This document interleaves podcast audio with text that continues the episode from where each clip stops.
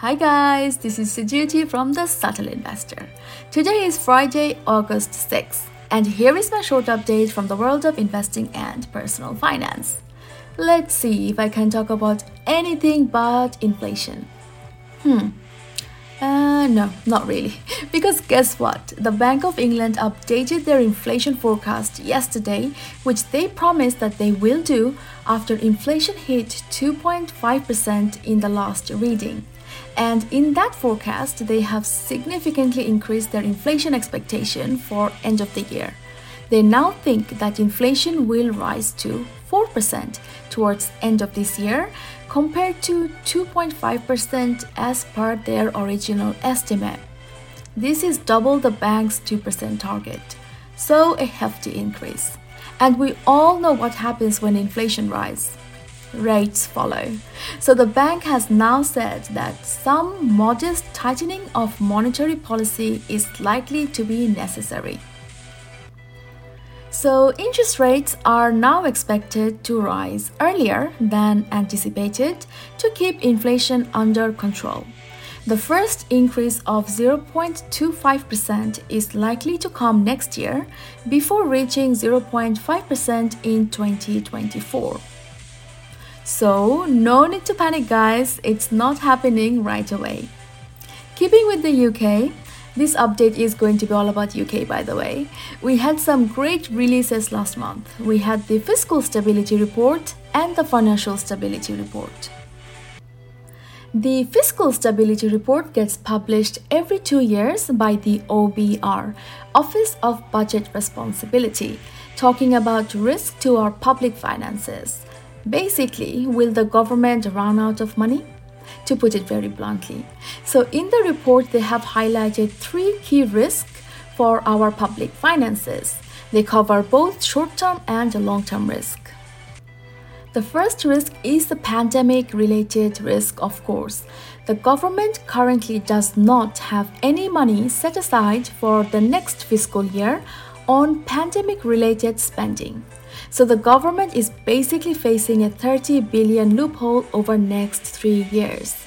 What this means is that Rishi Rishi, sorry, I meant Rishi Sunak has some very tough choices to make in the next autumn budget meeting. Either they have to cut the taxes, cut the taxes? No, they're gonna have. To, I got that one wrong way around. They're gonna have to either cut spending or raise taxes. So, yep, scary. So, anyway, the second risk mentioned was climate change. I'm currently doing a whole video on this topic on my YouTube channel, which should be up sometimes this month, hopefully. I'll talk about it in more details there. So, feel free to check out my channel, The Subtle Investor, if you haven't done so already. But, in a nutshell, cost of climate change is likely to be much, much higher if you don't take any action to tackle it right now compared to if we take some action in mitigating climate change. And finally, the OBR highlighted risk of interest rate rising to UK finances. Because remember, just like us borrowing money from banks for loans and mortgages, our government also borrows money from us and the bank. So, higher rate is not great for them either, which is why it is super important that countries have an independent monetary policy committee. Right, moving on. So, the final publication came from the Bank of England's Financial Policy Committee. It's the same branch of the bank that stopped major banks like Barclays from paying out dividends to shareholders in 2020 due to the pandemic. So, in this report, which gets published twice a year, the bank mentions that we have improved outlook in the UK, but there are still some risks remaining. As a result of the improved outlook, the bank said that all major banks, other banks in the UK, they can start to pay dividends again. So this is a great news for UK dividend investors. They also spoke, well, I mean, wrote about the level of debt being held by companies and households. For example, 80% of all households that deferred on their mortgages have now started to go back to repay them. This is again a very positive news and great outlook for UK households. And finally, they raised an alarm on the level of risk taking happening right now in the country. Demand for riskier assets, such as high yield investments, have gone up. And that is because people are hungry for yields or income in this low rate environment.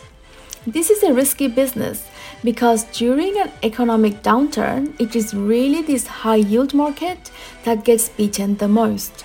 They also said that risks from cryptocurrencies are no longer limited, quote unquote, as more institutions, banks, and payment providers are actively investing in them and accepting them.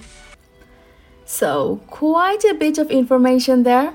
I feel like I just waffled on for a while. Um, hmm, waffle. I just started craving waffles now. Okay, this is what we're gonna do.